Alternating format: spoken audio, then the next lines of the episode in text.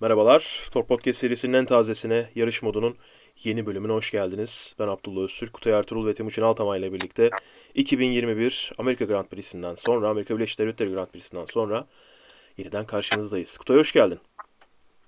Hoş bulduk. Timuçin hoş geldin. Hoş bulduk, merhabalar. Bu hafta sonu öncesinde aslında beklenti büyük oranda Mercedes'in kuvvetli olmasıydı. Mercedes'in kuvvetli olmasını bekliyorduk. E, genel beklenti bu şekildeydi. Birazcık zeminden dolayı acaba nasıl bir yarış olacağını bilemiyorduk. Beklenti de e, biraz aslında zorlu olmasıydı ikinci sektörde. Zaten yarışı izleyenler, takip edenler araçların ne kadar zorlandığını hatta bazılarında mekanik sıkıntılar yaşadığını gördü. Ancak sonrasında biz o kadar da Mercedes'in önde olduğu bir yarış ya da sıralama turları ya da bir hafta sonu görmedik. Daha mücadeleci bir hafta sonu gördük. Daha yakın olduklarını gördük. Hem yarış stratejisi anlamında hem sıralama turları anlamında. Ama genel manada e, bu kadar büyük bir çekişme olup olmayacağı konusunda kafamızda soru işareti vardı. Timuçin buraya gelirken, Amerika'ya gelirken sendeki beklenti, okuduklarımız, takip ettiklerimiz neydi? Önde olacağınızı mı Mercedes olarak tahmin ediyordun yoksa e, Max'a yine bir pay biçiyor muydun bu yarışta? Yani tabii ki Max'a her yarışta olduğu gibi bunda da pay biçiyordum ama bu kadar pay biçmiyordum. Ee, yani zorlanacağımız ama kazanacağımız bir yarış bekliyordum açıkçası. Yani Mercedes'in çünkü son 3 yarış özellikle Rusya, Türkiye ve e, Amerika Mercedes'in en güçlü olduğu pistler de e, ama maalesef e, Red Bull buradaki çizgiyi tamamıyla değiştirdi. Evet. Büyük oranda aslında senin de söylediğin gibi hem Rusya'da hem Türkiye'de hem de Amerika'da Mercedes'in önde olmasını bekliyorduk ama galiba Kutay Bottas'a verdikleri işten yanmalı e, yeni bir işten yanmalı ile birlikte 5 sıra geri düşmesiyle birlikte bu doğru mu yanlış mı? E, bunu kendi işlerine değerlendireceklerdir. Ne diyorsun? Bottas'a 5. kez ya da 6. kez oldu bu. İçten yanmalı ünitesi taktılar yeni ve 5 sıra geriden başladı. Bu da zaten onun yarışını bitirmiş oldu. Yani şimdi e, sonuçta motorun içini görmüyoruz. E, ne durumda, niye taktılar onu bilmiyoruz ama vardır bir sebebi. Boş boşuna ki hiç kimse kendi aracını 5 sıra geri yollamaz. Öncelikle bunu bilmek lazım. Sonrasında da Bottas'ın e, bu sene bütün sene gösterdiği performans eğer öndeyse önde kalabiliyor ama gerideyse geçiş yapamıyor ve geride kalmaya devam ediyor.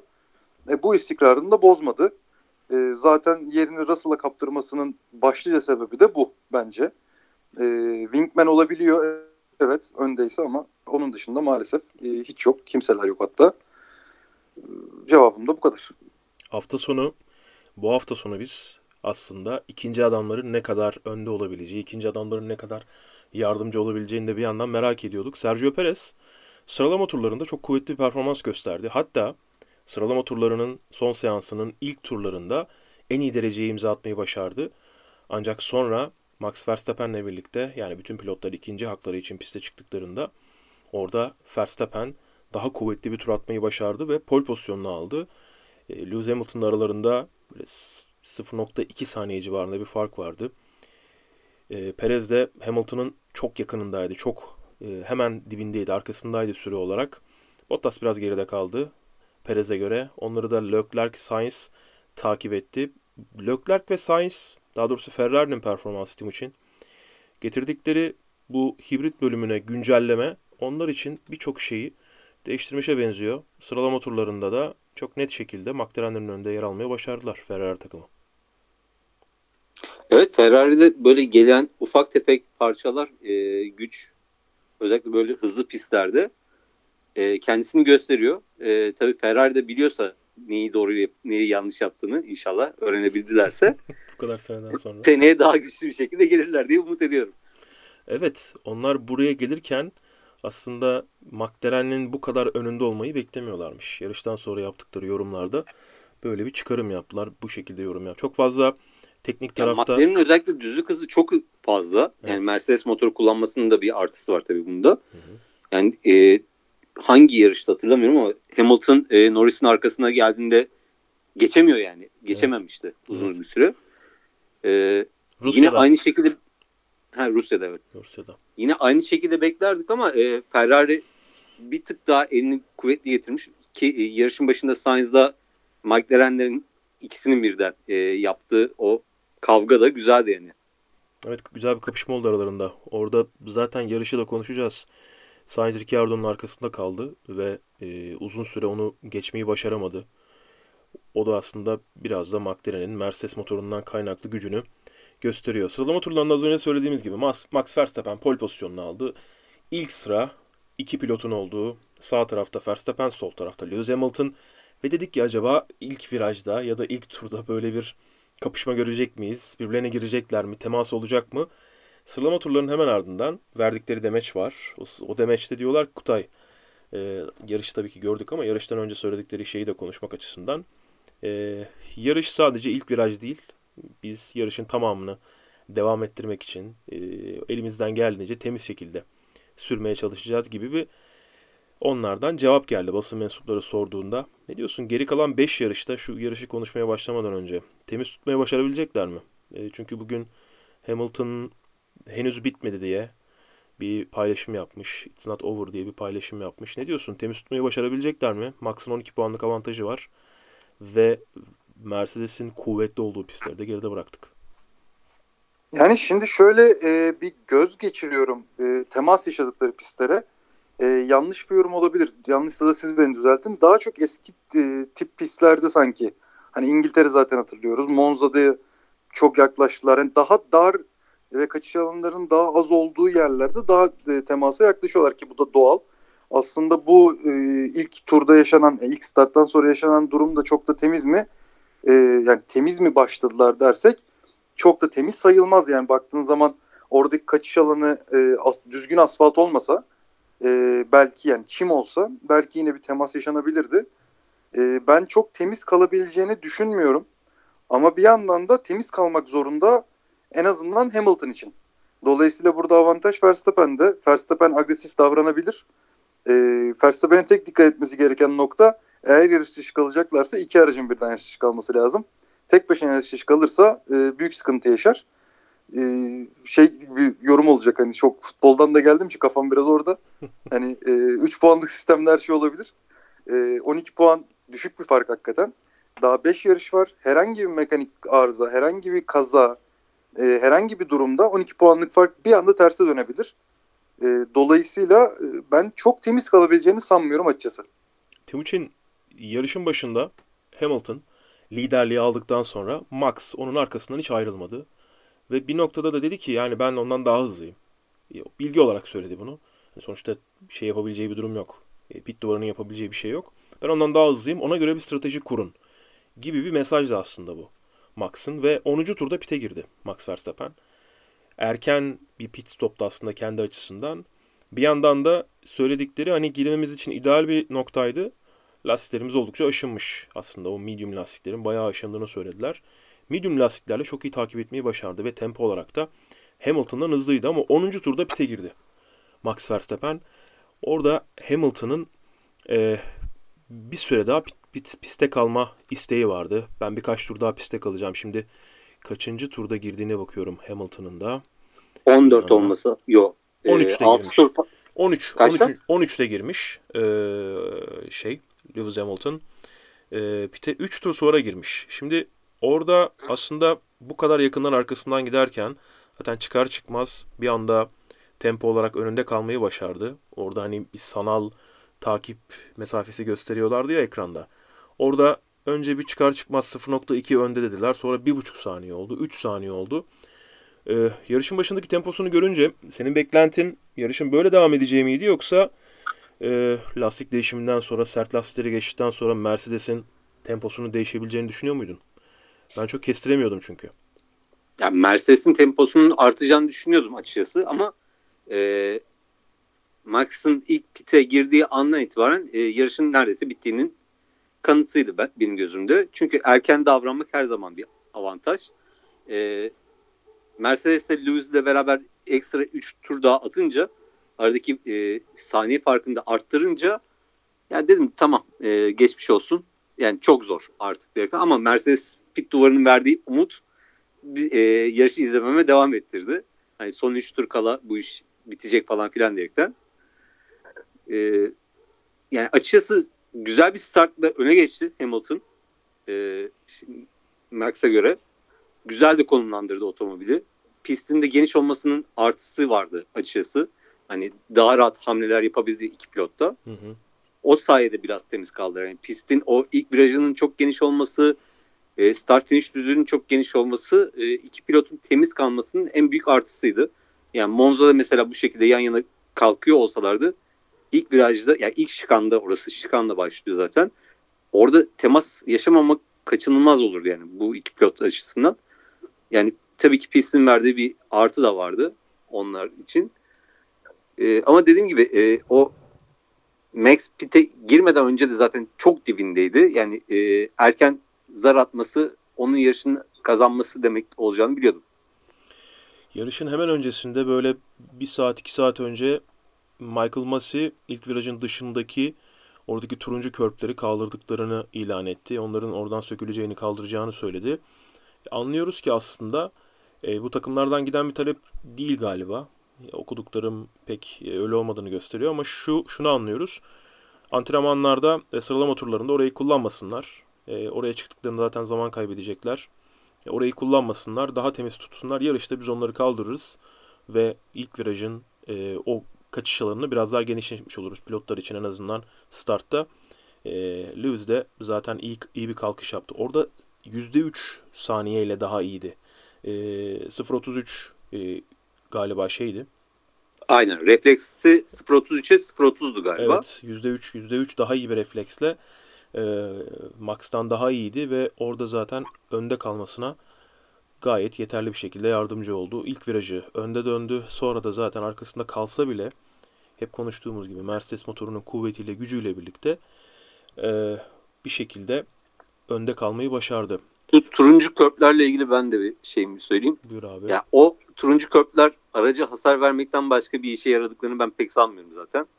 Hani e, yarış esnasında o tarz körplerin olması bence çok mantıklı değil. Yani eğer bir pilot zaten çıkıyorsa yani ilk baş uyarıyı verirsin. ikinciye bir daha yapıyorsa aynı yerde direkt 5 saniye cezayı verirsin. Olur biter bence.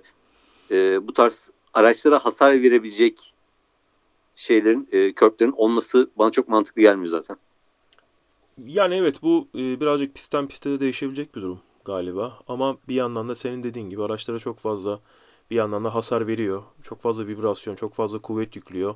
Aracın farklı parçalarının üstüne. Bir de işte hibrit sistemler vesaire vesaire gibi çok fazla aslında komponent olduğu için aracın üstünde böyle e, pistin dışarısına kaçış noktalarına yerleştirilen turuncu körpler, işte sosis körpler gibi e, nasıl söyleyelim oradaki parçalar zorlaştırıyor birçok kişi için durumu. Lastikler konusu Kutay. Bu lastikler meselesi hepimiz için soru işareti. Yani acaba buraya getirilen lastiklerle acaba Red Bull ne kadar daha iyi performans gösterecek? Mercedes daha iyi ne kadar daha iyi performans gösterecek? Ve hepimiz lastikleri anlamaya çalışıyoruz bir yandan da. Acaba ne kadar daha uzun gider, ne kadar daha dayanır gibi. Ee, yarışı izlerken e, hepimiz dediğim gibi hani takımların stratejisini biz de anlamaya çalışıyoruz. Acaba ne olacaklar diye. E, o kaçıncı turda girecek, bu kaçıncı turda girecek diye. Hepimiz merakla izliyoruz.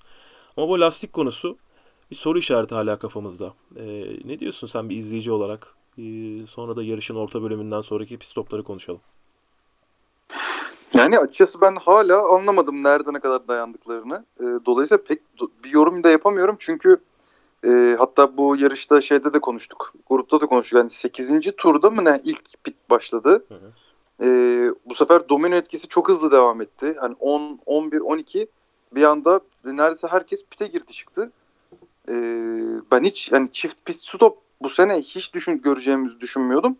E, çünkü hiç o, o odaklı yarışmıyorlar. Genelde medium'la başlayıp e, yarışın ortasının biraz önünde e, sertlere geçip yarışı sertlerle bitiriyorlar. Bu sefer çift pist toplu bir strateji ve genel olarak bütün takımlar tarafından uygulandı. Vallahi ben anlamıyorum. Gerçekten anlamıyorum. Yani hatta yazdım ya dedim herhalde bu asfalt biraz daha zımpara ama hani bildiğimiz bir şey şu ki e, bütün pistlerin zemini hani tek elden kontrol ediyor. Tabii ki değişiklikler gösterir ama bu kadar farklı olabiliyor mu? Ben o kadar tekniğini bilmiyorum. Belki siz biliyorsunuzdur. Sanki burası hani çok sıcak da değildi bu arada. 30 derece evet sıcak bir hava ama e, hani çok daha sıcak yarışlar seyrettik bugüne kadar. Yani sıcaktan da değildir diye düşünüyorum o yüzden. E, pek anlayamadım. o açıdan anlayamadım.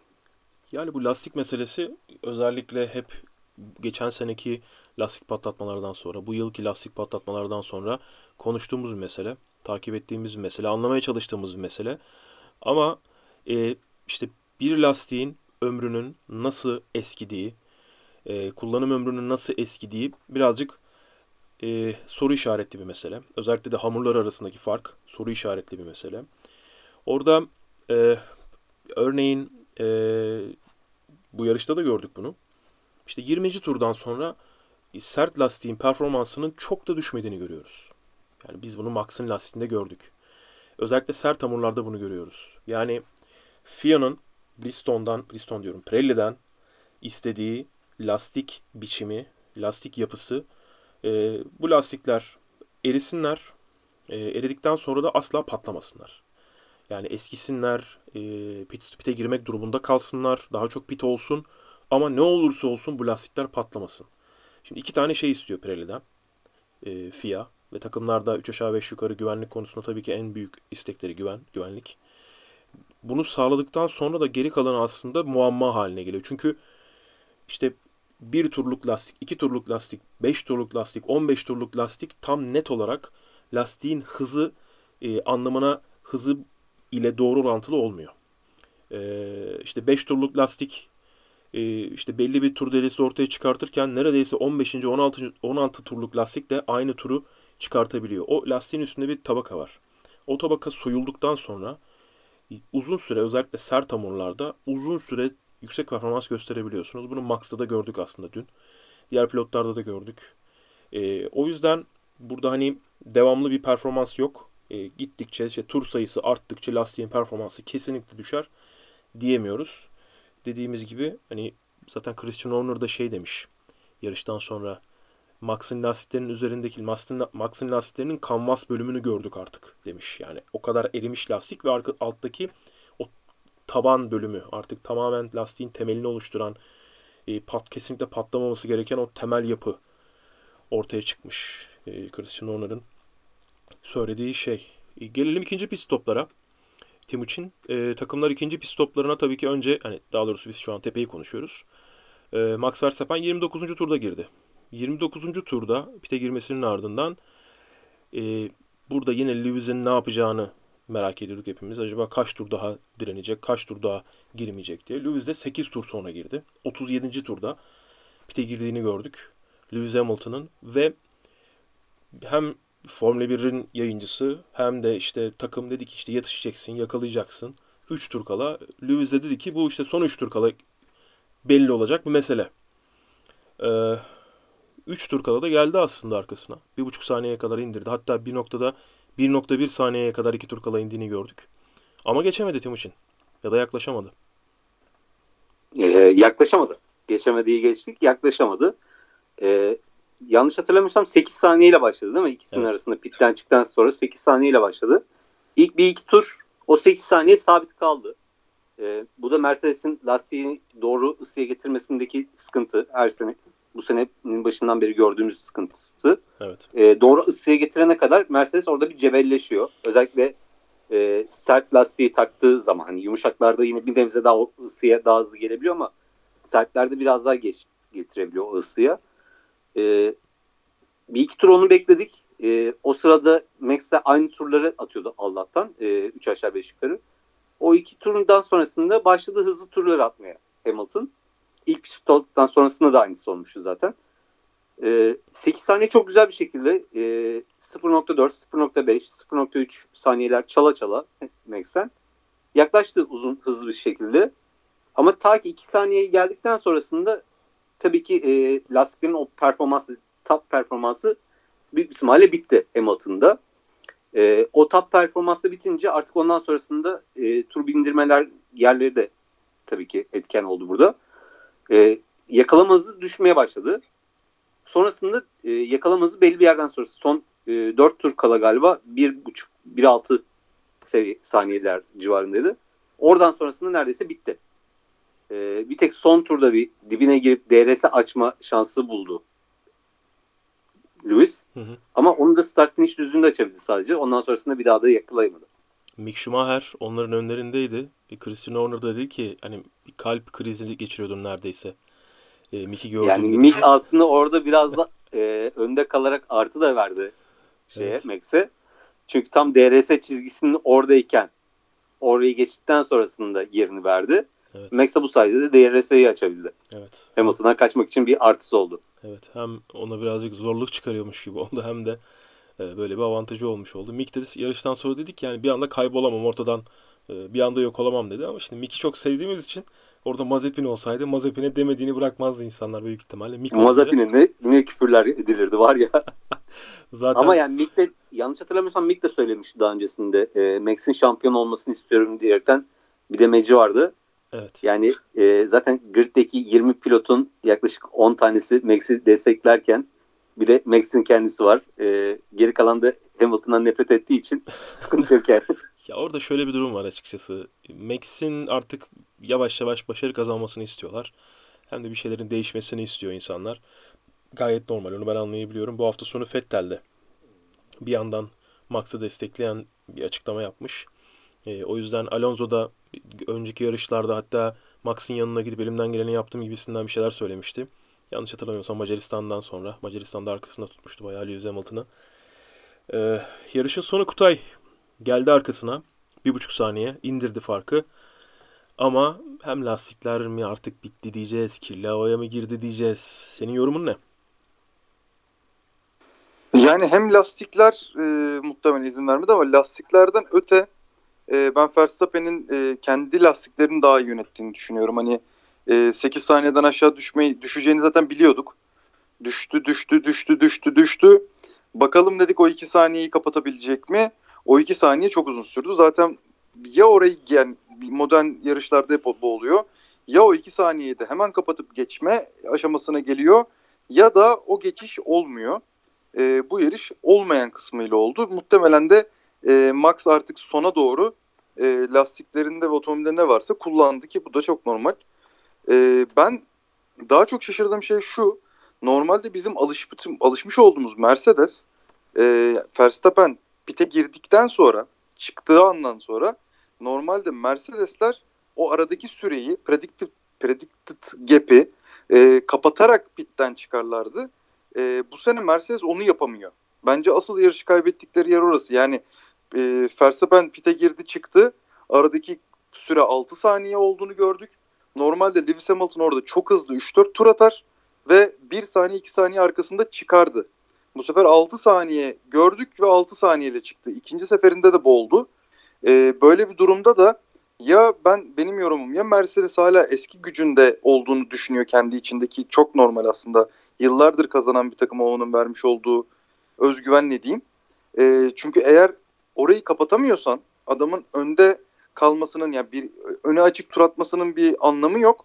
Verstappen'in pite girdikten sonra onu yakalayamasan bile bir sonraki turda e, bence e, Hamilton'ı pite almaları gerekiyordu. O arayı e, bu kadar açmamalı, açtırtmamaları gerekiyordu. Bence Mercedes yarışı orada kaybetti. Mercedes takımı senin dediğin gibi tabii ki uzun yıllar 2014'ten beri şampiyonluk e, kesintisiz şekilde pilotlarda ve takımlarda şampiyonluğu almasının onların üzerinde oluşturmuş olduğu bir özgüven var mutlaka.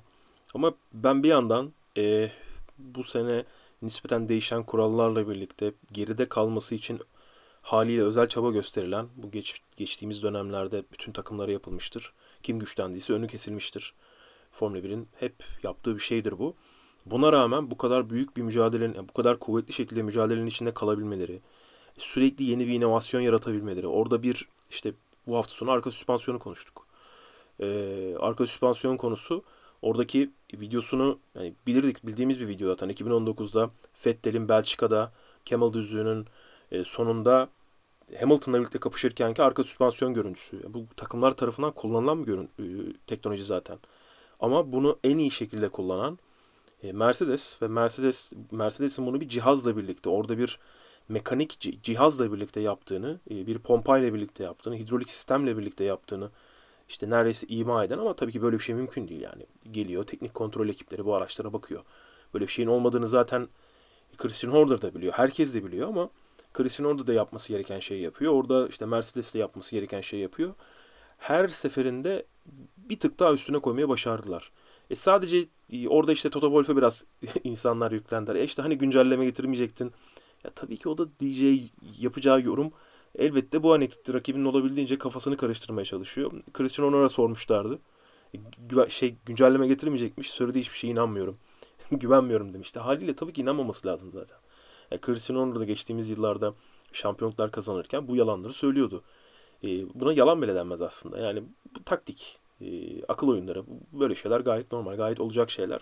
Ama Toto Wolff güncelleme getirmeyeceğiz dedikten sonra hani her yarış güncelleme getiriyorlar. Hem motor e, tarafında ellerinden geleni yapıyorlar. Hem özellikle işte bu tarz mekanik işlerde, arka süspansiyondu, şuydu buydu, kanatlarda ellerinden gelen her şeyi yapmaya çalışıyorlar. E, Red Bull bu kadar kuvvetlenmişken, Red Bull bu kadar e, mesafeyi kapatmışken, hatta öne geçmişken Mercedes'in ne olursa olsun yine şampiyonanın içinde kalması. 12 puan var ve bu yarışa gelirken 6 puan fark vardı. Yani e, şu anda da 5 yarış var. 12 puan fark var. Hani bir mekanik arıza e, yaşamıyor Red Bull böyle bir şeyi asla. Asla mekanik arıza yaşamıyorlar ama belli olmaz. Yani bir, kaza olabilir, bir şey olabilir ve şampiyonluk tamamen bambaşka bir noktaya gidebilir. O yüzden e, ben Mercedes'i çok e, önde kalmayı başarmak da çok zor bir şeydir. Ben o yüzden Mercedes'i takdir ediyorum. Hep podcastlerde söylüyoruz. Ben söylüyorum tekrar ediyorum. Max'ın şampiyon olmasını tercih ederim ama e, Mercedes'e saygım çok büyük. E, yarışın içerisinde Leclerc'i pek görmedik Timuçin. Leclerc yarışa başladı.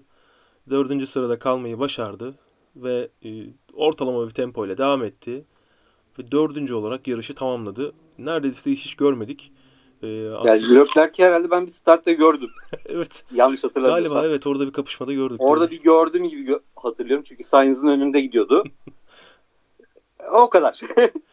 yani sana, sana direkt hiç... gereken aslında büyük ihtimalle bu. Yani Ferrari'nin zaten bu sene beklediği çok bir şey yok. Evet. Ee, en iyi üçüncü araç olabilirsek okey diyorlar. Hı hı. Ee, Red Bull'un arkasında olabilirsek okey diyorlar. Hı hı. Yani Leclerc bu şekilde dördüncülük alıyorsa hiç gündeme gelmeden demek ki işini çok iyi yapıyor demektir. Evet. Aslında e, Yani çünkü ne arkasındakini kendine yaklaştırabiliyor. Tamam zaten aracın hızı bu kadar. O yüzden Perez'e de çok fazla yaklaşamadı.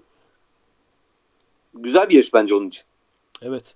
Aslında Leclerc değil de diğer Ferrari'yi soracaktım sana. Sainz'ı. Yarış içerisinde Ricciardo, Ricciardo ile yaşamış, yaşadıkları bir, böyle bir yan yana gelme durumu var. Ee, işte ya işte birazcık dedi bilerek yapıyor bunu, kasıtlı yapıyor dedi ama hani Ferrari taraftarı olarak bilmiyorum ben Ricciardo'da orada bir Ya o kötü niyet görmedim. Sen ne diyorsun? kötü niyet yok. O da e, Sainz'ın serzenişi de yarış içerisindeki düşünsenize e, 200 kilometrelik bir araç şey e, 200 kilometre hızla giderken bir anda viraj dönmeye çalışıyorsunuz. Yandan bir tıklıyor.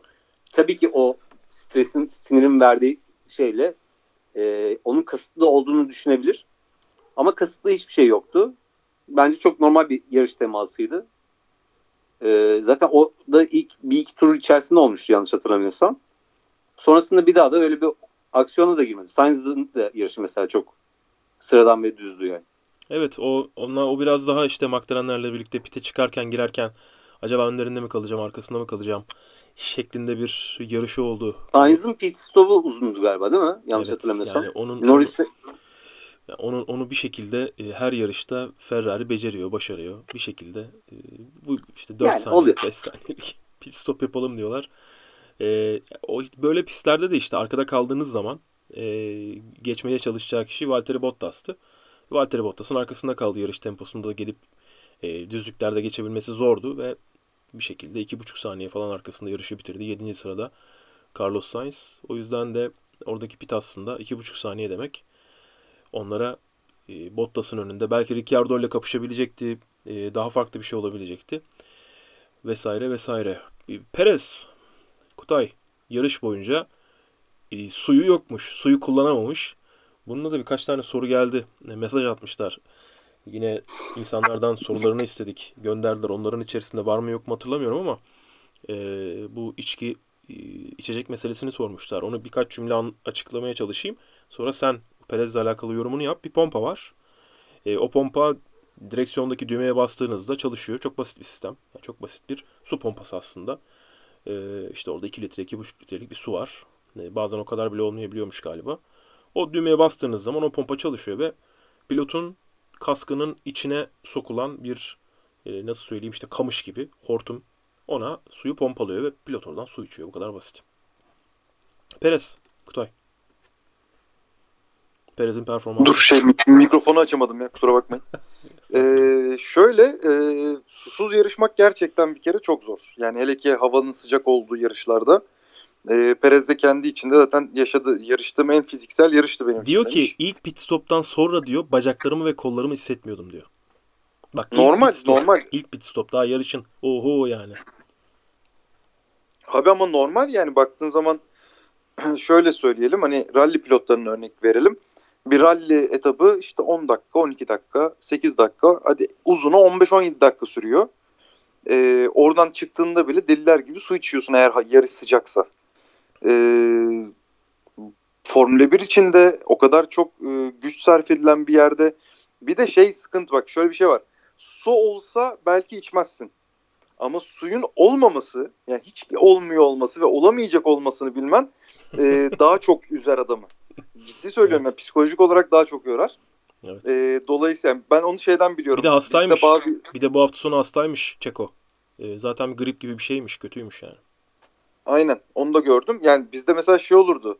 E, bazı basketbol antrenmanlarında özellikle yazın e, bu susuzluğa karşı direnci sağlamak için e, su, su içmenin yasak olduğu antrenmanlar olurdu. E, belki hani dediğim gibi su içmeyeceğim o sırada ya da susamadım. Ama yasak olduğunu bildiğim için daha erken susardım. Yani Psikolojik onu olarak. hatırlıyorum. Evet. Efendim? Psikolojik olarak Evet evet yani psikolojik olarak onu istiyorsun ve daha çok var.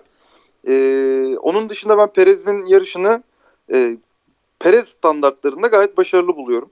Ee, yorumlarda çok eleştirenler olmuş sorularda falan oraya geliriz. Yani ne isteniyor bilmiyorum ama e, bence gayet ne isteniyorsa onu verdi. Daha önce çok söyledim aynı şeyi söylemeyeyim tekrar tekrar. Bottas varsa dördüncülük, Bottas yoksa üçüncülük Perez'in zaten amacı olmalı. E burada da aldı onu e, hem takım için hem e, Verstappen için elinden geleni yaptı. Verstappen için de o starttan sonra hiç onu zorlamadan direkt yol vermesi e, Verstappen'in orada herhangi bir temasına ya da Verstappen'le olabilecek herhangi bir temasta ya da Verstappen'in ekstra zorlanmasına hiç gerek kalmadan Verstappen'in önde kalmasını sağladı ve pozisyon kaybetmedi. Bence orası güzel bir noktaydı. E daha ne yapsın? Bence e, Perez için artı yazar bu yarış.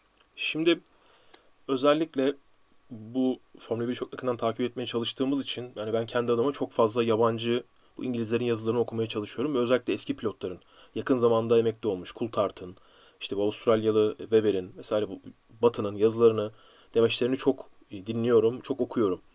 E, genel ortak bir görüş var. Şimdi Mercedes'in ürettiği araç, Mercedes'in yarış aracı şu anda her şeyin ideal yapıldığı. Geçen senenin geçen seneki araçtan bahsedelim. Hani bu sene biraz kurallar değişti. Bir yıllık bir kural vesaire vesaire. Çok bu sene üzerinden konuşmayalım. Geçen seneki aracı konuşalım. Mükemmelleş, mükemmelleştirilmiş bir araç. E, deniyor ki ve ben de bu konuda bunun böyle olduğuna eminim. Bu aracı kime oturtursanız otur, oturtun. E, yani Vettel otursun. e, Alonso otursun. İşte kime oturtur, oturtursanız oturun. Yani iyi olduğunu, hızlı olduğunu, Formula 1'de olması gerektiğini düşündüğünüz herhangi bir pilotu oturtturun diyor. İkinci yarışta Hamilton'la kapışır diyor.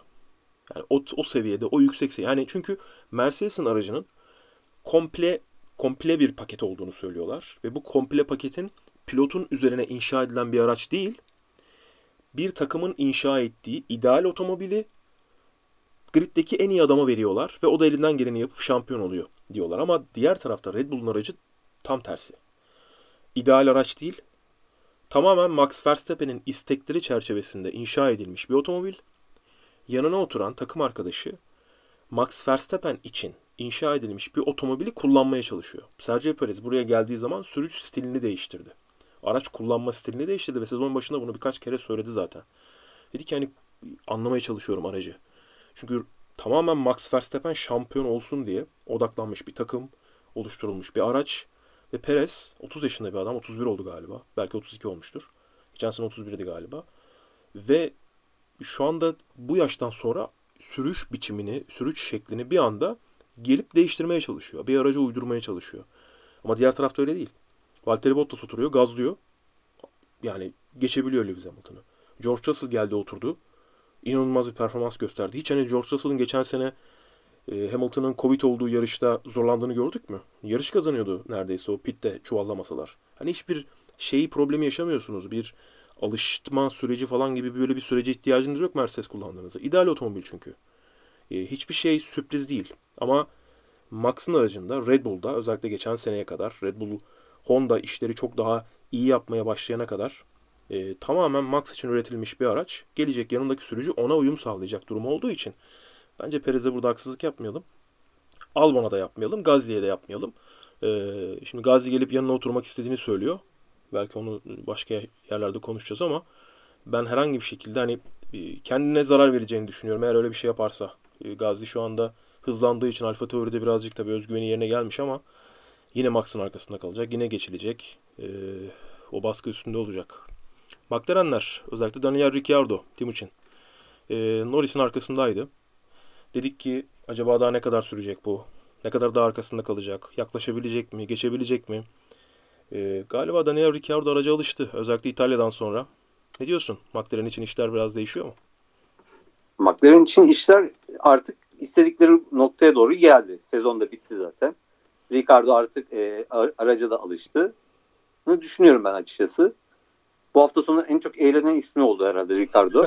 e, Max'tan bile daha fazla eğlendiğini. Favori yarışıymış. Hep öyle diyor. Yıllardır Amerika benim favori yarışım diyor. Ya adam için bildiğin yani şey e, kusursuz bir memleket orası. Yani istediği gibi takılabileceği ve kimsenin onu garipsemeyeceği bir yer. Evet. Hani Ricardo çünkü çok uçlarda yaşayan bence birisi. Ee, Ricardo için bile sıradan bir yer kalıyor. Yani Amerika. Hani Evet. onun gibi bir insan için bile sıradan bir yerde kalıyor.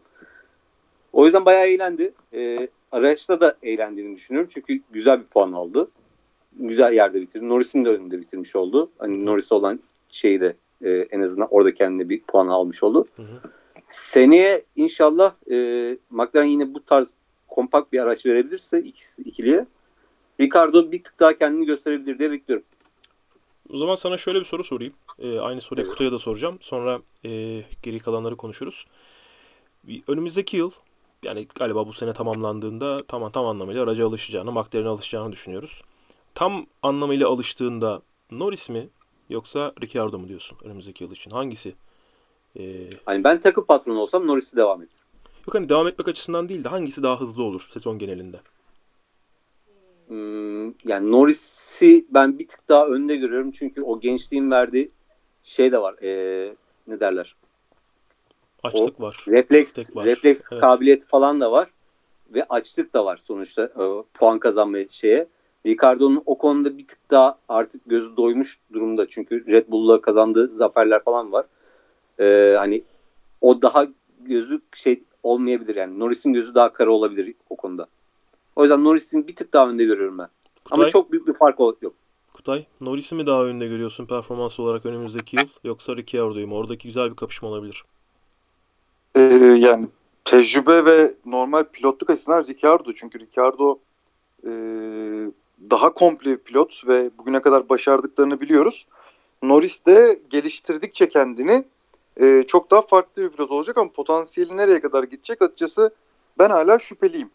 E, başaltı bir pilot olabilir. Başüstü olabileceğiyle ilgili gerçekten şüphelerim var ama e, her zaman Formula 1'de en azından 30-35 yaşına kadar net bir şekilde yeri olacak Norris'in o ayrı. Gelecek seneyi düşünürsek Ricardo'nun da otomobile alıştığını varsayarsak bence gelecek sene özelinde sadece bir sezonun özelinde ben Ricardo'yu daha önde görüyorum. Yani ben de sanki çok böyle e, ince bir farkla Norris önde olabilir mi acaba gibi bir izlenim var bende. Bakalım onu önümüzdeki yıl göreceğiz. Çok da emin değilim açıkçası. Eğer Ricciardo'nun herhangi bir oyun problemi kalmıyorsa o zaman kafa kafaya da olabilirler. Ama her her ne olursa olsun ben kafa kafaya mücadele olacağını, bu yılın başındaki gibi ya da yaz arasından önceki gibi böyle bir sorun yaşayacağını, uyum sorunu yaşayacağını artık Ricciardo'nun e, düşünmüyorum. Yarışlarda çok fazla geride kalacağını düşünmüyorum. Çünkü potansiyeli yüksek aslında Ricciardo'nun. E, ama Timuçin'in de dediği gibi Norris e, yarışlar kazanması lazım. Başarıya aç. Henüz galibiyet kazanmadı. Onu da zaten devamında göreceğiz. Kutay'a ben hiç sözü Timuçin'e vermeden direkt Kutay'a Alpinleri sorayım. Bu Alpinler ne oldu ya bu hafta sonu? Dayanıklılık problemi Ya yaşadınız. bu Fransızların ön takımları e, şey dayanıksız oluyormuş. Öyle bir Abi Alonso'nun kanadı kırılmış. Öyle en azından duyduk. Doğru mu bilmiyorum. Belki sen doğrusunu biliyorsun. Öyle diyorlar. Kanat kırıldı diyorlar. Arka kanadı kırılmış. Olab yani ne diyeyim olabilir. O konun da herhalde o tarz bir şey oldu. Süspansiyon Ee, problemi araç. Ha yani süspansiyon problemi. Bence e, tamamen pistteki vibrasyondan kaynaklanan iki durumdur diye düşünüyorum. Çünkü Öyle. çok saçma diğer türlüsü. Evet.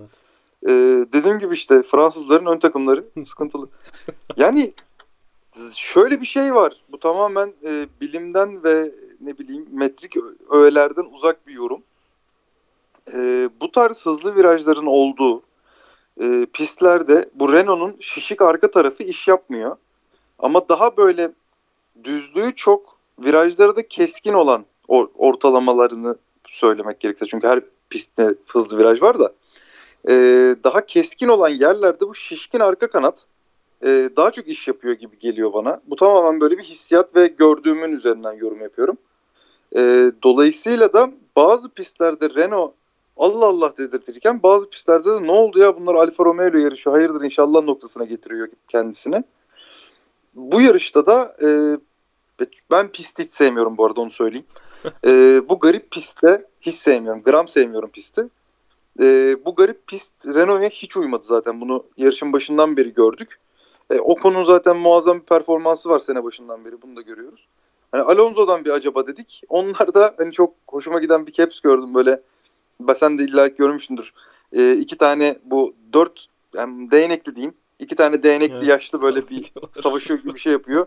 İşte Kimi ile Alonso'nun savaşı diye böyle bir şey koymuşlar. Ya on, onu bulabildi, orada savaşabildi. Savaşabildiği kadar da savaştı. Hatta hani yine kendi otomobil özelinde e, bir Giovinazzi ile bir Kimi Raikkonen'le biraz onunla biraz bununla kapışabildiği kadar kapıştı ama otomobil bu yarış bu kadardı. Benim gördüğüm oydu en azından. Yazık oldu ama yapacak bir şey yok. Önümüzdeki yarış inşallah. E, bu arada şimdi düşününce Meksika Grand Prix'si Renault'a daha uyar gibi geliyor bana. Bakalım yine bir sürpriz görürüz belki. O kapışmaları Timuçin sana sorayım. Ee, Onların üstüne bir yorum yapalım. Özellikle paylaşmadım. Onları hiç o muhabbete girmek istemedim. Çünkü hikayelerde onları paylaşsaydık e, onlarca mesaj gelecek. Gerekli gereksiz hiç e, arkadaki bir mücadele için böyle bir paylaşıma ihtiyaç duymadım. Ne diyorsun? Önce bir Alonso Kimi'yi konuşalım. Ee, orada belki ufak bir fikir ayrılığımız olabilir mi seninle acaba? Ee, senin yorumun Ya. nedir? Bana orada Raikkonen'in yaptığı çok doğru gibi gelmiyor. Çünkü Alonso ilk virajdaydı yanlış hatırlamıyorum değil mi? İlk viraj. Evet ilk viraj. İlk virajda e, Hamilton gibi e, hani Hamilton'ın starttaki atağı gibi bir atak yaptı. Raikkonen'i dışarıya attı. Raikkonen dışarıdan geldikten sonrasında da geçti direkt. Hı hı. Yani Alonso'ya hiç şans vermedi. Yani dışarıdan geçmiş gibi gördüm ben. E, hatta e, Renault'un Massey'e serzenişi de bu şekildeydi. Çok güzeldi o telsiz Yani- konuşması. o telsiz konuşması ciddi anlamda yani. Massey'nin ne kadar çaresiz olduğunu Basiretsiz bir adam çok yani. rahat çok rahat yüklenebiliyorlar ya.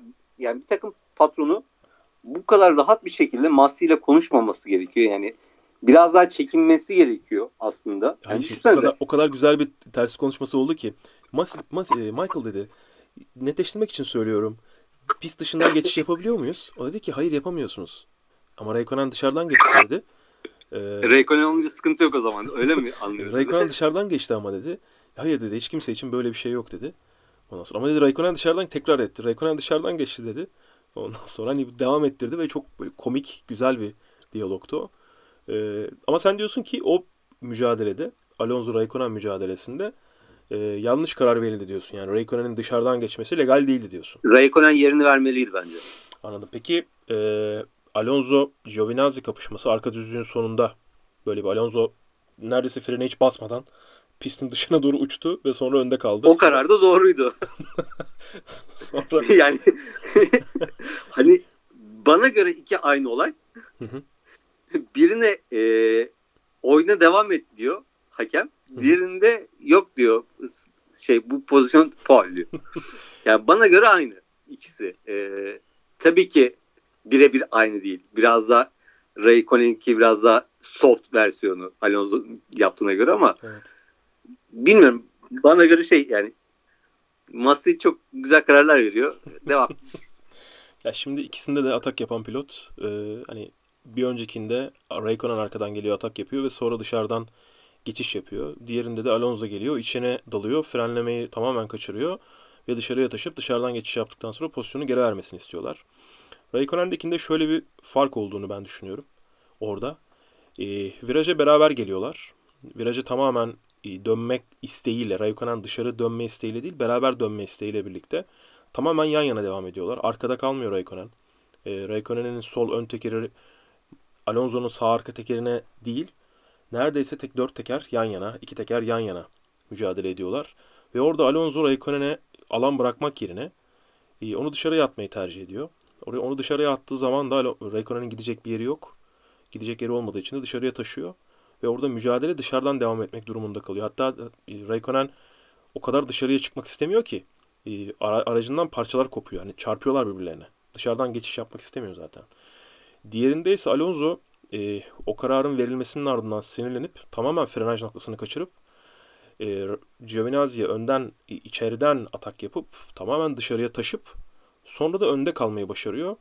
Ee, ya zaten Alonso'nun onu yapmasındaki sebep ha Raikkonen'e ceza verilmiyorsa demek ki oyna evet. deyip okunu çıkartmak yani e, daha öncesinde hatırlarsanız o ilk virajlarda yani starttaki virajlarda bu kadar dışarıdan atak yapmak doğru mu diyerekten Alonso bir demeci vardı. Evet. Baktı kimseye ceza çıkmıyor konuda. Kendisi bu sefer e, bir sonraki yarışta devasa dışarıdan basarak 3-5 kişi geçti. Yani Alonso'nun böyle bir şeyi var yani. Ha yapmıyorlarsa ben dibine kadar oynarım. Ya Diyerekten şimdi, bir mantalitesi var. E, tabii ki canım ya. Gelmiş 42 yaşına artık. E, arkalarda gençlerle kapışıyor. Bazen işte Raikkonen geliyor yanına ve o tabii birazcık sinirleniyor, kızıyor, ediyor. Normal karşılıyorum. E, güzel bu bizim için işte yarış içerisinde olmuş bir olay oluyor ve biz bunun üstüne konuşuyoruz genel manada. E, Fettel arkadan başladı. 10. sırada bitirdi. Fena bir yarış. Aslında yapmadı. Elindeki araçla elinden geleni yaptı. Elinden gelen iyi performansı gösterdi. 10. sırada tamamladı. Sunoda da takım arkadaşı Gazli yarışı kalırken 9. bitirmeyi başardı. Sunoda da bence ilk senesinde çaylak pilot olarak 20 yaşındaki Japon e, çocuk bence çok iyi performans gösteriyor. İnsanlar çok üstüne gidiyorlar Sunoda'nın da. Bence çok iyi. E, ben seviyorum açıkçası. Sunoda'nın ortaya koyduğu performansı. Norris'te 8 oldu zaten. E, bu hafta sonu pek ortalarda yoktu. O da performansının iyi olmadığını söylemiş yarıştan sonra verdiği demeçte. Ve e, Meksika yarışında daha iyisini yapmayı umuyorum diye eklemiş. Kiminin yarışın sonunda bir spini vardı. Orada işte 10. bitirecekken bir anda 13. sıraya düştü. Hem Fettel'e hem Giovinazzi'ye hem Stroll'e geçildi. Ee, George Russell 14 bitirmiş. Arkalarda da durum genel olarak söylediğimiz gibi bu şekildeydi. Konuşmamız gereken atladığımız bir şey var mı yarışta? Herhangi bir mücadele olabilir, herhangi bir kapışma olabilir. Bir şey atladık mı? Yani şu güzeldi bence. Hani Buyur öyle not olarak şey yapmak lazım. Ee, iki McLaren'ın birden Sainz'e yaptığı atak ve Yarış hani orada iki, yani iki takım arkadaşının bir farklı araca karşı nasıl davranacağını davrandığını görmek, nasıl bir atak yaptığını görmek bence güzeldi. Hani bir yarış notu olarak konuşulabilir. Hı hı. Onun dışında aklıma gelen yok galiba. Güzeldi. Oradaki özellikle arka düzlükteki kapışma Sainz'ı araya aldılar. Ee, Ricciardo e, sağından, Norris solundan geçmeye çalıştılar. Sainz bir şekilde önde kaldı. Sonra dediler ki ona pozisyonu geri ver Ricciardo'ya. O önce pozisyonu geri verdi. Sonra da e, işte yeniden geçti. Yarış içerisinde mücadele etmeye devam ettiler. Amerika'dan söyleyeceklerimiz genel olarak bu kadar. Ee, sizlerden sorular gelmiş. Ben de şöyle bir şey Heh, ekleyeyim. ekle abi buyur. Seneye bu şekilde olmaz bu yarış. Ee, kesinlikle asfaltın %100 olarak yenilenmesi gerekiyor. Hani e, sen yarıştan öncesinde diyordun MotoGP'de bayağı bir serzeniş oldu falan diyerekten. İsyan ettiler. Ben bu kadar beklemiyordum açıkçası. Bence pist e, bu tarz yarış yapmak için çok elverişli değil. MotoGP motorları MotoGP motorları takip edenler az çok bilirler. Yani yol motosikletleri değil. Superbike arasındaki fark bu zaten. Superbike yol motosikletlerinin modifiye edilmiş hali. MotoGP motosikletleri ise tamamen uzay mekiği. Hiç yol motosikletleriyle alakası yok. O kadar kuvvetliler. İkinci sektörde böyle motosikletin sektiğini görüyordun. Önü arka, önü ayrı, arkası ayrı sekiyordu. Hatta pilotlar dediler ki yani biz bu yarışa çıkamayız. Çok e, yorucu.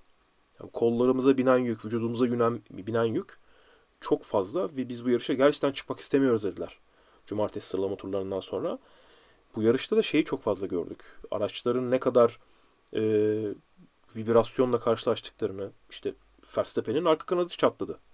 E, çok net bir şekilde görünen bir arka kanat çatlağı olduğundan bahsettiler. Şimdi bu yarıştan sonra acaba bazı motorların içten yanmalı bölümlerinde ya da şanzımanlarında çatlaklar oluşmuş mudur? Ya mutlaka biz bunu düşünüyorsak takımlar da düşünmüştür de. E, ama yani bu tarz pistler senin söylediğin gibi e, Amerika pistinde şöyle bir durum var ama onu da ekleyelim. Pistin zemini yani pistin üstüne kurulduğu zemin, toprak zemin sürekli çöküntüler yaşayan bir e, yapıya sahipmiş. O yüzden de asfaltı yeniledikten sonra bile diyorlar 3 sene sonra 4 sene sonra en iyi ihtimalle yine bu şekilde e, asfaltın neredeyse böyle işte e, halıya böyle hızlı hızlı koşup koşup bir anda durup halının toplanması vardır ya asfalt bu şekilde bazı yerlerde toplanıyor. Öyle bir sorun var maalesef. Yıpıyorsa 3-4 yılda bir toparlayacaklar o zaman pisti. Yani ne diyeyim. Evet. Öyle, öyle olacak Yani bu tarz bir yarış yapmak istiyorlarsa o zaman pistte de 3-4 yılda bir düzenli bir bakım yapılacak yani. Yapılacak bir şey yok. Zaten Çok 2000 güzel pist. Çok 2000 hoşuma gidiyor açıkçası. 2019'da hatırlarsınız start finish düzlüğünün sonunda çok fazla bozuk bölüm vardı. Araçlar seke seke geliyorlardı. O bölgeyi asfaltlamışlar. Bu sefer asfaltlamadıkları zaten oradaki fotoğrafı da paylaştık. Yukarıdan çektiğinizde fotoğraf çekmişler. Çok net belli. İkinci sektördeki asfalt eski. İlk sektör asfaltı daha yeni. O bölgede e, bu problem çok minimize edilmiş. Çok az ama ikinci sektörde inanılmaz sekiyor araçlar. Ve bu da zaten işte Renault'ların e, Alpinlerin yolda kalmasına sebebiyet verdi. Yarışı bırakmalarına sebebiyet verdi. Gazli yine aynı şekilde sorun yaşadı. Verstappen'in aracının arka kanadı kırıldı. Belki diğer araçlarda hasar vardır. Bilmiyoruz şu anda. Evet Kutay. Sorular geldi bize. O soruları Buralardan önce Shaquille O'Neal'ın podyumdaki şovunu da es geçmeyelim. evet. Yani Shaq zaten benim çocukluğumun kahramanlarından biri. En sevdiğim basketbolculardandır o ayrı. Yani tam böyle ne yapacağını da bilemeyip e, tam gitti e, şeye podyuma kupa vereceğini zannediyordu. O sırada milli Gel gel maç dediler. başladı ve o arada kaldı. Çok gerçekten çok güldüm o sırada. Seviyoruz. Seviyoruz. Kesinlikle seviyoruz. Büyük adam. Bu hafta sonu için gereksiz şovlar vardı açıkçası. Pistin Abi üzerinde. Amerika. Amerika'da Amerika, şey şov. işte, evet. şey yok. Ya Yani özellikle Avrupa, biz şimdi Avrupa'da olamayacak şeyler oluyor. biz şimdi çok fazla tabii takip etmiyoruz ama yabancı e, yayıncı Sky Martin Brundle pist üstünde gridde herkese konuşur. Arkadan öne, önden arkaya sürekli orada gördüğü ünlü isimleri, bulduğu işte eski pilotlar. Bayağı pistin üstünde araçlar diziliyorlar ya işte 1'e 2'ye 3'e 4'e. Oradaki kalabalık her zaman e, farklı farklı isimlerin olduğunu görürüz. Orada da Amerikalı bir e, kadın müzisyen mi, şarkıcı mı tanımıyorum kim olduğunu. Gidiyor yanaşıyor ve onun etrafında da korumaları var. Anturaj derler e, Amerikalılar. Onun tayfası var. Etrafına geliyor soru soracak. İşte orada böyle na- nezaketsiz bir durumla karşılaşıyor. Bayağı mevzu oldu dün akşam ve bugün. çok çirkindi ya. Aşırı çirkindi yani.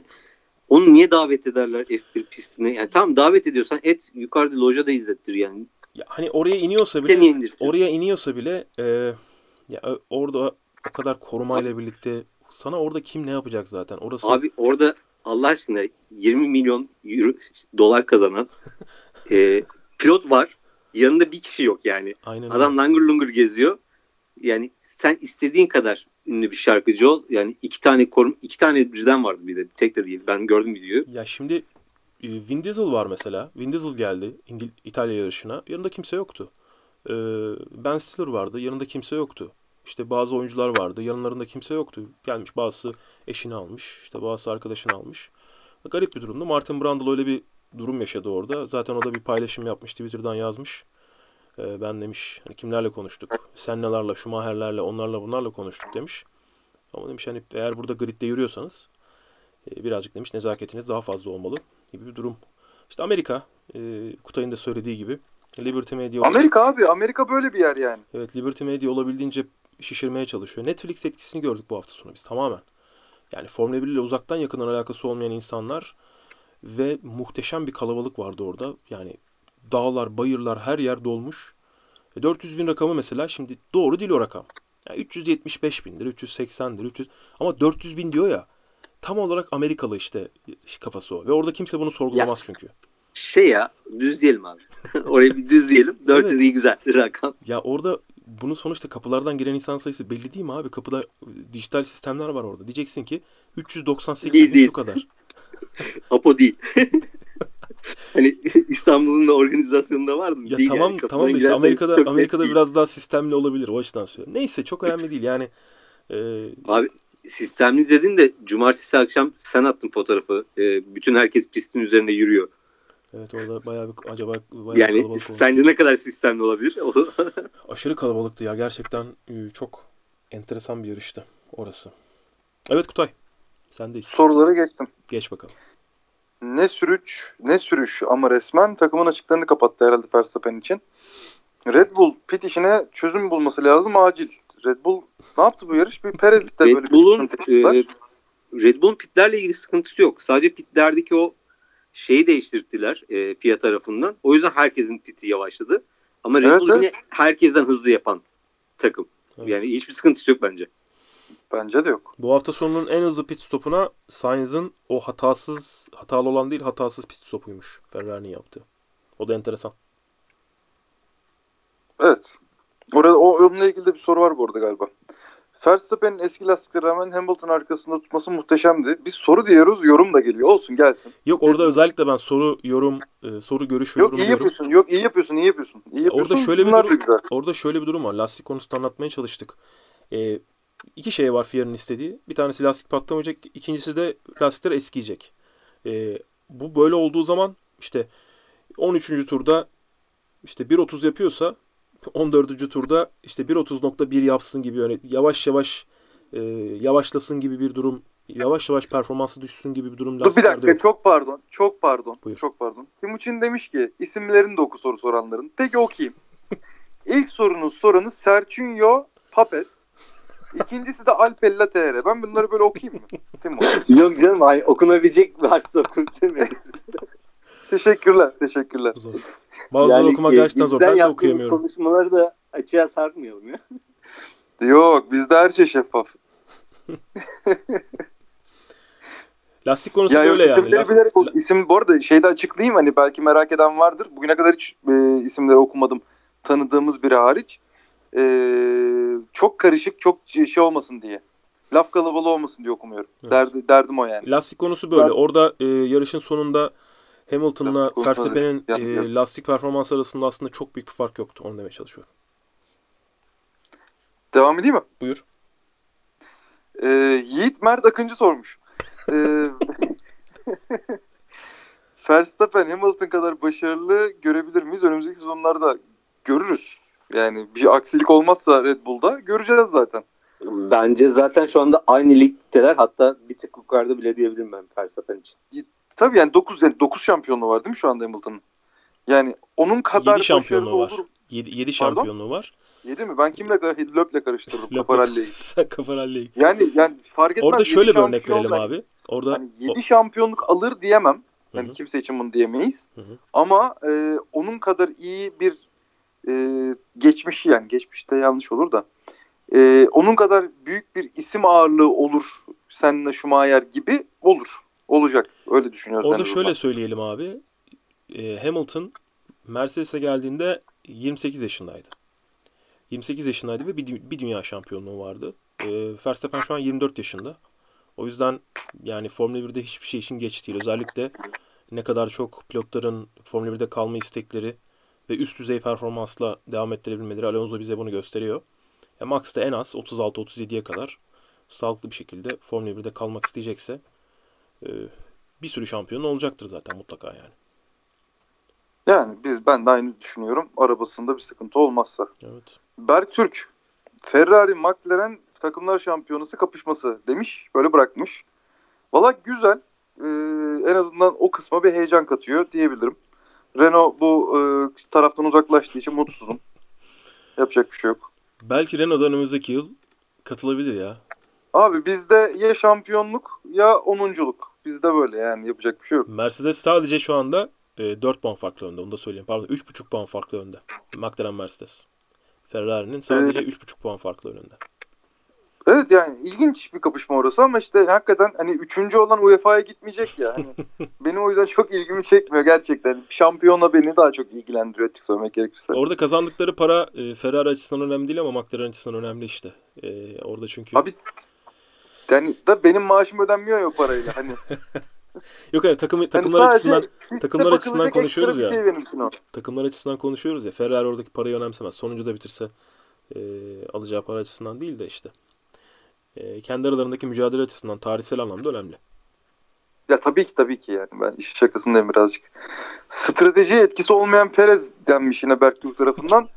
Yani ilginç bir yorum. Tam tersi diye düşünüyoruz. Perez'e- Ee, şahsen ben. Ya şöyle bir durum var. Şimdi önde gerçekten hem Max hem Lewis çok üst düzey adamlar. Takım arkadaşlarına haksızlık yapmak oluyor. Bottas'a haksızlık Hayır ne yapsın oluyor. bir de Perez abi ne yapsın hani kötü geçti yarışlarda kötü diyoruz zaten de. Hani Yok burada belki Perez'den şunu söylemek isteyelim? istemiştir diye düşünüyorum. Hani e, Perez ile Hamilton arası aşırı derecede uçuruma gittiği için hani Hamilton'ın orada pitlerini engelleyebilecek bir hamleye giremedi. Perez yani olmasını beklediği yerde bitti zaten. Tamam üçüncülük zaten on numara iş. Ama Hamilton'ı zorlaş yani Mercedes'in elini zorlaştıracak bir hamleye giremedi. Yani o şeyde e, o bantta kalamadı Perez. Anladım. Ama zaten o bantta kalmasını bekliyor muyuz ya? Ben Orada kalmak şu, şu açıdan bir durum var. Şimdi şöyle bir durum var. Ee, diyelim ki işte Max 10. turda değil de 13'te 14'te girdi. Ee, o da hemen arkasından işte bir tur sonra iki tur sonra şey girecek diyelim. Hamilton girecek diyelim. Eğer onun pitini engelleyecek ya da arkasında kalmasına sebebiyet verecek bir noktada olsa Perez işte bunu denk getirmek de çok kolay değil. Yani 5 saniye 6 saniye önünde olabilir. İşte onu yakaladığında tekrar pite girebilir. O yüzden bunu ayarlamak zaten kolay değil. E, Perez'den beklediği e, aslında genel olarak Red Bull takımının yapmak istedikleri şey sen üçüncü bitir. Takımlar şampiyonasında bize puanı getir yani bu. Yoksa e, Lewis Hamilton'ın yarışını Yani. zorlaştıramaz. E, bu çok kolay bir şey değil yani.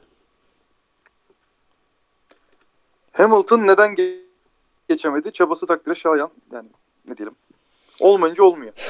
Zor orada Evet. e, orada hepimizin artık ezberlediği, papağan gibi tekrar ettiğimiz kirli hava.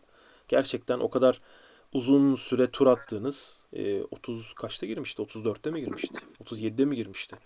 E, 25 turluk ömre sahip lastiklerle öndeki pilotun kirli havasına girdiğiniz zaman zaten performansı tepe performansı geride kalmış bir lastik e, ve bir araç artık çok daha zorlanmaya başlayacak ve yakalayamıyorsunuz.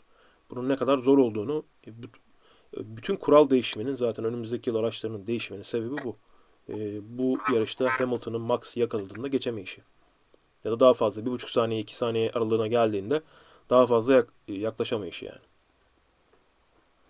Ee, Hamilton farkı sonlarda kapatamaması konuştuk. Kapamaması neden demiştik. Konuştuk. Başlangıçta Max'in Hamilton'ı sıkıştırması yani ben daha agresif bile bekliyordum şahsen. Ee, çarpışmamak için muhtemelen bu kadar agresif en azından kaldı.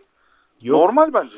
E, atak yapabileceği yer düzlük. Düzlükte de zaten e, aralarında 7-8 kilometre bazen fark vardı yarış içerisinde. E, sıralama turunda da galiba 4,5 saniye, şey 4,5 kilometre, 5 kilometre fark vardı. E, DRS mesafesine geldiği zamanlarda bile yetmedi aslında. Düzlük hızı yetmedi yani gelip o hatayı o hatayı yapmaya.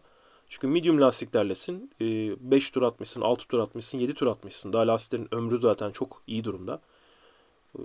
E, yapamadı yani yoksa Max o hata yapardı bir şekilde. Ama Gerçi- yaklaşık 11 tur arkasındaydı ve 1 saniye arkasındaydı. Hiç hararet problemi yaşamadı. Evet. O da bir Yani E, tam tersi zaten size sıcak yazmıştım. sıcak pistleri zaten Mercedes sevmiyor. E, Red Bull seviyor.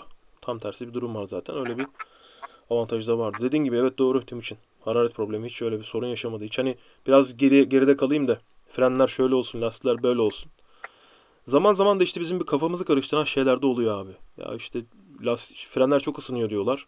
Kirli havada kalınca. Havada hem hava sıcaktı hem Hamilton'ın e, dibinde gidiyor. O kadar sıcak havaya maruz kalıyor ama hiç problem e, yaşamadı yani. Blokaj blokaj. Kafamızı karıştırıyorlar. Bize yalan konuşuyorlar Timuçin galiba. Sainz Ricardo olayına açıklık getirebilir misiniz? Anlattık Hadi ya. getir. Anlattık abi. Anlattık. Yani Tamam. Normal. Normal bir şey yok orada. İki tur daha olsaydı Hamilton geçer miydi? Ben sana üç tur vereyim geçer dediğim bilemeyiz yani. Geçerdi muhtemelen geçerdi. Doğal Bilemiyoruz. zaten. Olabilir. Olabilir ya. Her şey olabilir yani. Değil mi? Everything gonna something happen. Start esnasında pilotlar hızı kaç metre oluyor? Hadi hiç bilmediğim bir soru buyurun. O iki çizgi arası e, hani o pilotların durdukları çizgiler var. Onların arası 8 metre. Düz şey olarak çaprazdan değil. E, hani böyle bir Düzden. düzden 8 metre arada bir fark var. Geçen yarış kimin elinde muzdarip olduğu çek sistemi karışık bir sistem midir? Anlattın ama daha anlatacağım bir şey var mı bununla alakalı? Basit bir pompa olabildiğince basit bir pompa olması lazım onun. Takımların dikkat ettikleri şey burada bu sistemin olabildiğince ufak olması. Çünkü aracın hani minimum bir ağırlığı var ya 752 kilo- kilogram. O 752 kilogramlık ağırlığın içerisinde onlar hem işte motor sistemini halledecekler, hem sürücünün koltuğunu halledecekler, hem sürücü vesaire vesaire. O yüzden olabildiğince ufak olması lazım. Onun Peki ben bir şey sorayım. Bir tane camelback koysunlar oradan e, pilot emcüklesin olmuyor değil mi? Niye olmuyor? e, olmuyor. E, genelde bu su zımbırtısını aracın ön bölümüne koyuyorlar. E, pilotun ayaklarının olduğu yer var ya. Hmm. Oraya denk gelen bir yerde bu pom şeyler. Çünkü hep sorun yaşadıklarında açtıkları yer orası. Hep orayı açıyorlar. Pompada sorun oldu diyorlar, orayı açıyorlar. Pompada sorun oldu diyorlar, orayı açıyorlar. E, e, kokpitin farklı yerlerine yerleştiren takımlar mutlaka vardır e, açıkçası ama hep böyle o ön kanada doğru olan yer var ya hep oraya yerleştiriyorlar.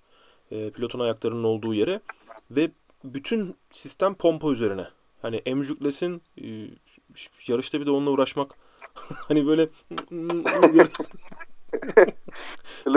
falan diye. virajı dönme Apo'nun konuşurken yüz ifadesini gördüm. virajı, virajı dönmeye çalışırken bir yandan da emcüklemeye çalışması. Ya orada bunun kullandıkları yer tabii düzlük. O düzlüğe çıktığında işte oradaki 5 saniye 6 saniyelik bölümde bazen 10 saniye. Orada basıyor. Su birazcık geliyor. İçebildiği kadar içiyor vesaire. Düzlükte kullanıyorlardır yani. Genelde zaten e, bütün bu işte stratları, motor modlarını vesaire de hep düzlükte değiştirmeye çalışıyorlar. Kısa bir düzlüğe çıkartıyorlar. Bir şey değiştirtiyorlar. Onu değiştirtiyorlar. Zaten o şeyi de paylaşmak istiyorum. Bir, bir hızlı turlarda e, şeyin üzerinde sürekli yaptıkları ayarlamalar var. E, bir tane video var. Bu inanılmaz bir video. Yani o sürekli sürekli şeyin üstünde oynamalar yapıyorlar direksiyonu. Gazlarken, kapışırken. O acayip. Hamilton son turdan bir önceki turda yakınlık mesafesi 0.8 civarını indirmişken 1 diye devam ediyor. Bu sorunun ya da yorumun bence devamı yok. Ya Mick Schumacher'in arkasına geldiler orada. Zaten onun sebebi de oydu. Mick'in arkasında kaldı e, Max Verstappen. Startın iç düzüne çıkıyorlardı. Orada Timuçin'in de izah ettiği gibi podcast'in ortasında e, Mick'in avantajıyla birlikte DRS tespit noktasında olmasıyla birlikte hem Max Verstappen DRS'yi kullandı hem arkasından gelen Lewis Hamilton DRS'yi kullandı ama Max bir şekilde kaçmayı başardı ve sonra yetişemedi. Zaten bir tur kalmıştı. Ferrari pit ekibi ne yapmaya çalışıyor? Sainz'in pitinde yaptığı hata.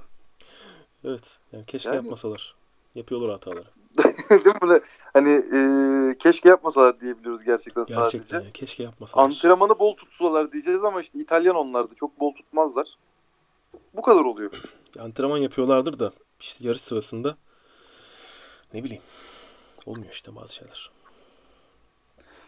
Lewis 3 tur önce pit yapaydı iyiydi. Yani bunu da bilemeyiz. Ya Mercedes Bu de da öyle diyor. Mercedes de öyle diyor. 3 tur 4 tur önce gelseydik daha farklı olabilirdi diyor ama yani o zaman Max da farklı bir şey Ya yapardı. zaten- Red Bull da başka bir şey Ya yapardı. bu abi. zaten benim benim podcast'in başında yaptığım yoruma benzer bir yere gider zaten bu. İyi olurdu tabii görünürde. Evet. Ee, Max starttan hemen sonra içeri kapanmak yerine dışarıdan hızlanıp içeri dalsaydı Oho Oho. yani o e, zor o işler. yani penaltıyı Muhammed atmasaydı ben de çok Aynen, mutlu olurdum. O attı yani. Onu öyle yapsalardı, bu böyle olsaydı işte yarış heyecanıyla olan anlık kararlar. Ya orada emin olalım. e, bu yaşa gelene kadar işte onlar 6 yaşında 7 yaşında başlıyorlar. E, 16-17 yıllık yarış kariyeri var. İşte kartingden gelmişler. Euro Formula'da yarışmışlar. Sonra hemen Euro Formula'dan sonra hiç alt serilerde F3 F2'de yarıştırmadan onu hemen Toro Rosso'ya aldılar. Oradan beridir gazlıyor Max. E, emin olun bu yarış kariyeri boyunca bu e, pozisyonların sayısız kez içinde olmuştur ve orada olabilecek en ideal çizgiyi zaten belli bir noktadan sonra hani futbolcularda ya da diğer sporcularda, basketbolcularda e, refleks deriz ya işte hani o vücudun hafızası artık. Bir noktadan sonra onu ezbere yaparsınız bazı hareketleri. E, o yüzden orada hani emin olun en ideali zaten Max'ın yaptığıdır. Yani ondan daha iyisi çok mümkün değildir yani. Bu yıl Perez olmasaydı Red Bull sürücü Gazli olur muydu yoksa ağızları yanmış mıdır? Gazli olabilirdi. Ama Gazli bir ikinci pilot değil bence. Ee, daha ikinci pilot olmaya, daha wingman olmaya aday biri var mı diye düşünüyorum. Şu anda da gridde öyle bir adam bulamadım ha. Kim 2000, olur? Gazli'ye 2023 yılında Red Bull koltuğu verecek. Orada bir Yok yok o anlamda o anlamda demeyelim ya. Şu anlamda soruyorum ben soruyu. Ee, Çeko şu anda tam bir wingman rolü, wingman rolü oynuyor. evet. Ee, onun gibi bir profil şu anda var mı şeyde? Bottas'ın olmasını Ben bulamadım. Bottas'ın olmasını beklersin belki ama Bottas tam olarak yapamıyor o işi. Ee, tam böyle bir yardım edeyim. Yani Lewis'in de hiç yardıma ihtiyacı olmadı. Bu sene yardıma Yani ihtiyacı şu var. anda böyle bir Fisichella, böyle bir e, Barrichello boşluğu var sanki. Hatta Coulthard. Bunlar yok bak şu anda gerçekten. Evet şu an şu an Perez onu biraz yapıyor işte. Yardımcı oluyor. Hani yarışın başında e, 4. 5. virajda yan yanayken bir anda ayağını ufak bir gazdan çekti hemen Max'ı öne attı ya. Orada hiç onu zorlamadı. Zaten zorlanmaz orada. Hiç zorlamadı. Öne attı. Hadi sen git dedi. Onun peşinden. Ee, ve orada mesela işte bunu yapması zaten. Hemen onun arkasında olması. Orada tampon oluşturması.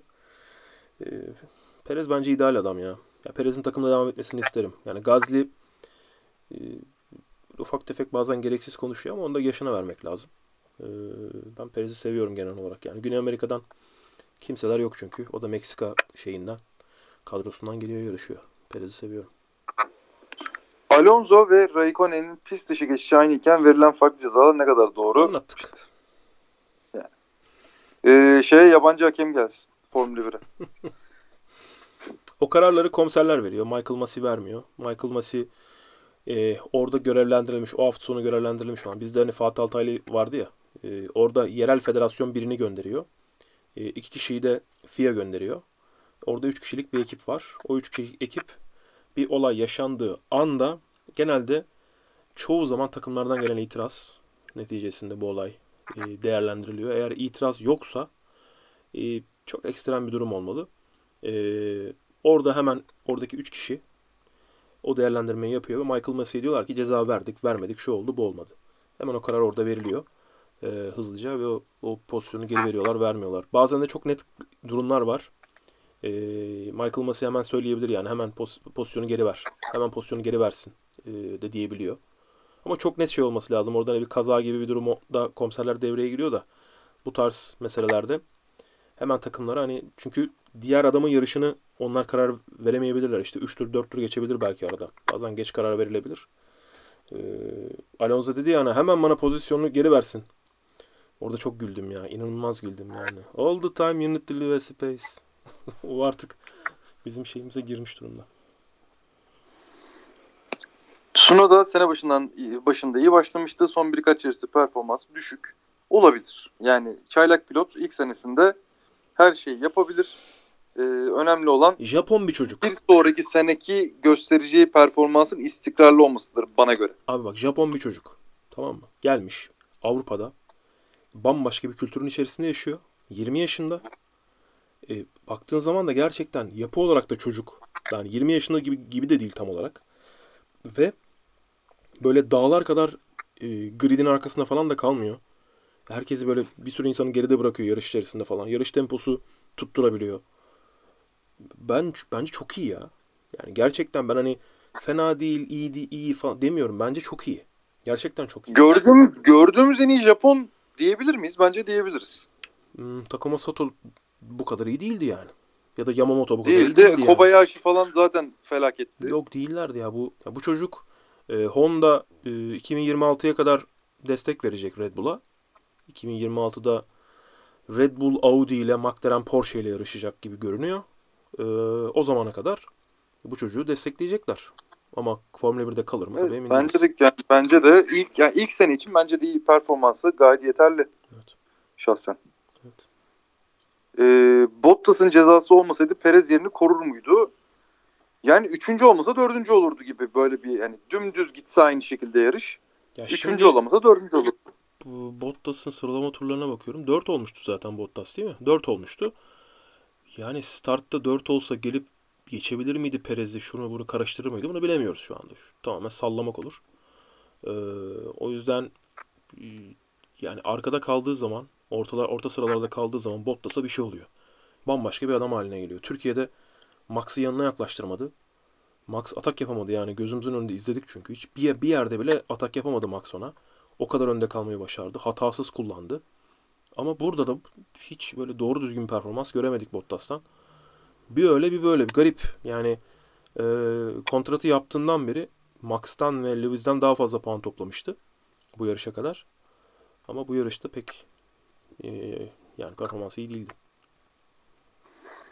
Se- sezon başından bu yana Red Bull defalarca talihsizlik yaşarsam Mercedes sıfır sıkıntıyla diye devam ediyor. Acaba ne hangi sıkıntıya şey yaptı? Ya orada şöyle bir durum var. Hani talihsizlik?